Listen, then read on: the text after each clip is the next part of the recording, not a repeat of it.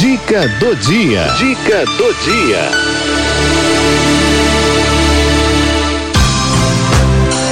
Saúde na terceira idade.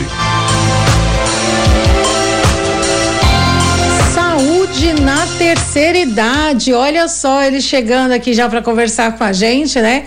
Você sabe que toda a quinta-feira a gente tem a participação muito agradável do Dr. Luiz Eugênio Garcês Leme, que é geriatra, atua no Hospital das Clínicas, é professor da Faculdade de Medicina da USP e está sempre trazendo dicas aqui incríveis pra gente, né? Muito preciosas para os nossos ouvintes.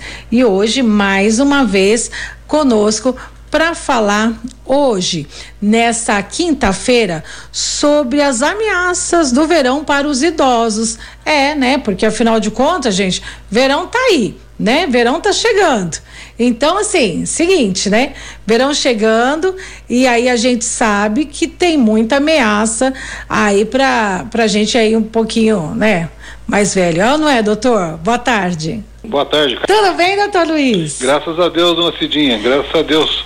Espero também que tudo bem com a senhora, com a dona Neuza e com os queridos ouvintes aí da Rádio 9 de Julho. Tudo bem, graças a Deus. Eu estou pensando aqui hoje, né? Anteontem estava calor, ontem frio, hoje um sol de rachar mamona, como dizem por aí, né? É verdade. Rapaz, menino, e aí, como é que fica, né, esse solzão? Eu fico pensando também no verão, hein, doutor? É, o verão tá se anunciando forte, né? Se continuar assim... Isso aí merece algum cuidado com a população que tem um pouco mais de idade, sabe? Porque a pele é mais fininha? Tem várias coisas, quer dizer, a pele realmente tem, os idosos eles têm um subcutâneo menor geralmente, tem uma facilidade maior para secar a pele, para ter problema. Mas os principais, sabe que nem são esses. Não? A gente precisa tomar cuidado com algumas coisas que são até mais graves que isso. O quê? No calor. Uma delas é desidratação, né? E a outra, principal também, é a hipertermia, quer dizer, a temperatura começar a subir por causa do calor, né? O que acontece, no caso da desidratação, para as pessoas entenderem, é assim: conforme a gente vai envelhecendo, a quantidade de água total no nosso corpo vai diminuindo. E se fosse só isso, a gente ainda podia ir repondo a água numa boa. Porém, os idosos ainda têm um outro probleminha. Eles têm menos sede que as pessoas mais jovens. Por quê? Existe um probleminha o envelhecimento do sistema nervoso central, do cérebro, leva a uma menor sensibilidade do centro da sede. A gente tem, vamos dizer, o que desencadeia a sede é a osmolaridade do plasma e a quantidade de sódio. Isso fica menos sensível, é como vamos dizer, um alarme que fosse menos sensível. Então, às vezes, a pessoa está sequinha, está super desidratada, mas não tem sede. Então, a gente, muitas vezes, o geriatra, a gente até receita o líquido como remédio. Tomar o remédio da manhã com um copo de suco de laranja, tomar 2 copos de água no almoço e no jantar. Por quê? Porque a gente precisa, em média, uns 30 ml de líquido por quilo por dia. Então, antes de pegar alguém que tenha, por exemplo, 70 quilos, pode botar aí 2,5 litros de líquido, pelo menos. Né? Se a pessoa toma 1, 2 copinhos de água, ela vai ficar desidratada. E isso tem vários problemas, né? Primeiro, a desidratação acaba alterando a função do rim. Pode, vamos dizer, causar mais problema de cálculo, pode piorar a função do rim, levar a alterações assim, do próprio metabolismo da pessoa. Além disso, pode levar também ao que a gente chama de hipertermia, o calor muito forte, e às vezes, outra característica do idoso é que ele geralmente tem sensação de frio. Às vezes, mesmo com a temperatura quente, a pessoa resolve pôr um casaquinho e tal, porque tem medo de que fique frio, não é? Então o que a gente precisa tomar um certo cuidado é que num dia muito quente, pois procurar com os cuidados normais, por ficar com o local ventilado, fresco e tudo, porque às vezes você já vai ver a pessoa tá com um casaquinho num lugar quente da casa, com janela fechada, né? Isso tudo pode levar a um aumento da temperatura, e esse aumento pode dar um monte de problemas. Por exemplo, confusão mental, dor de cabeça, tontura, fadiga, mal-estar, tudo isso pode estar relacionado à hipertermia, né? Uhum. Além disso, pode dar contração muscular, pode dar ânsia de vômito, etc, etc, etc, né? Isso é muito importante porque as pessoas às vezes não percebem. Como eu falei, a pessoa tende a sentir mais frio, então acaba se agasalhando mais e tende a sentir menos sede. E isso faz com que ela às vezes não tome o líquido necessário. Então, primeira coisa para a gente ver assim de início, já num calor que vai aumentando, é fazer isso, procurar se cuidar para não ficar muito agasalhado e procurar beber bastante líquido. O problema além disso, vamos dizer, de não beber muito líquido, é que pode oscilar a pressão também. A pessoa acaba ficando com a pressão mais baixa e isso pode levar a cair ou ter algum outro problema nessa percepção, né? Uma outra coisa importante, né, é tomar cuidado com os próprios alimentos, né? Em dois sentidos. É mais comum, às vezes, a pessoa ter náusea ou ter problema de intestino quando tá na época de calor, porque os alimentos tendem a estragar com mais facilidade.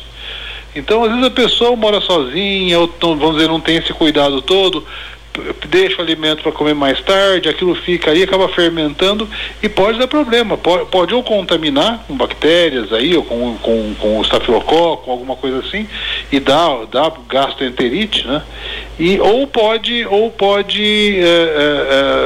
vamos dizer, causar uma ânsia de vômito e tudo. Se a senhora pegar alguém que já está se alimentando menos, já não está tomando líquido, e de repente começa a ter diarreia e vômito, dá para imaginar que pode ser uma tragédia, vai super desidratado, a pressão baixa. Então, esses perigos a gente não quer causar terror em ninguém, mas muito cuidado, bastante líquido, roupa leve, uma comida mais leve, uma salada, alguma coisa gostosa, mas que não seja muito pesada, e manter o alimento fresco, ou mantém na geladeira, faz na hora que vai comer, não guarda de uma hora para outra fora de geladeira, porque isso aí realmente é bastante perigoso. Outra coisa importante, como cuidados de verão, não é? Como a senhora mesmo falou, é da pele, né? Uhum. Na época com maior insolação, com maior quantidade de exposição solar, é muito comum a pessoa começar a ficar com coceira na pele. Nossa, a pele está coçando, não sei o que é, será que é alguma doença, será que eu estou com sarna, né? E muitas vezes não é. O que acontece? A senhora mesmo já deu o diagnóstico. A pele fica mais fina, a camada de gordura que tem embaixo da pele, ela diminui, mesmo para quem é gordinho, já diminui. Se a pessoa toma muito sol, a pele fica seca e não dá conta de manter hidratada a pele. Então, o que tem que fazer quando tem coceira ou a pele está seca nessa época? Vou dar as dicas todas aqui. Tá. Primeiro, banho rápido e morno, não tomar banho quente. Ah, eu amo um banho quente. Todo mundo gosta, mas no verão não é uma boa. Então, o banho morno e rápido. Segunda coisa, usar sabonete de glicerina, evitar usar sabonete comum, porque os sabonetes comuns, eles têm um pouco de detergente para limpar, tirar a gordura da pele. Só que tira a gordura que já quase não tem. Então a pessoa acabou de tomar um banho quente com um sabonete desse, já sai do chuveiro com coceira. Então, sugestão, banho morno e rápido, sabonete de glicerina ou qualquer uma coisa desses, não esses comuns, e quando sai do banho, deixa ficar com a pele um pouco úmida ainda, passar ou um hidratante ou um óleo Johnson, uma coisa dessas, para manter a pele hidratada. Eu acho que com isso as pessoas conseguem superar o verão e aproveitar bastante, porque pode ser que fique bem, bem quente, mas os dias ficam tão bonitos, né? Ai, não é? Eu amo o verão, doutor. Pois todos nós gostamos, é um dos encantos aqui de São Paulo, né? Não é? Eu amo o verão, gente. Eu gosto de sol, eu amo o verão. Fico mais feliz, eu acordo mais feliz. Não é bonito se acordar assim, abrir a janela, ver aquele sol, né, entrando no seu quarto? Ai, que beleza. Eu acho muito bonito. Bom, mas tem que tomar todos esses cuidados, né, doutor? Tomando esses cuidados, a pessoa vai conseguir superar com facilidade aí essas armadilhazinhas, né? Certo. E não esquecer de tomar bastante água. Bastante líquido. Olha, serve água, serve chá, serve suco, serve quase qualquer coisa. Tá. É, tem que se cuidar. Tá certo. Dr. Luiz Eugênio Garcês Leme, geriatra, muito agradecida mais uma vez pela sua contribuição aqui na Rádio 9 de Julho, né, pelos seus ensinamentos aqui, a sua partilha com os nossos ouvintes. Muito obrigada. Eu é que agradeço, dona Cidinha. Foi um prazer muito grande estar com a senhora e aproveito para desejar um bom final de semana para a senhora, para dona Neuza, para todos os ouvintes da querida Rádio 9 de Julho. Muito agradecida. Todos nós agradecemos, doutor. Um abraço, bom final de semana para o senhor também. Outro tanto. Muito obrigado. Tá com Deus, tchau.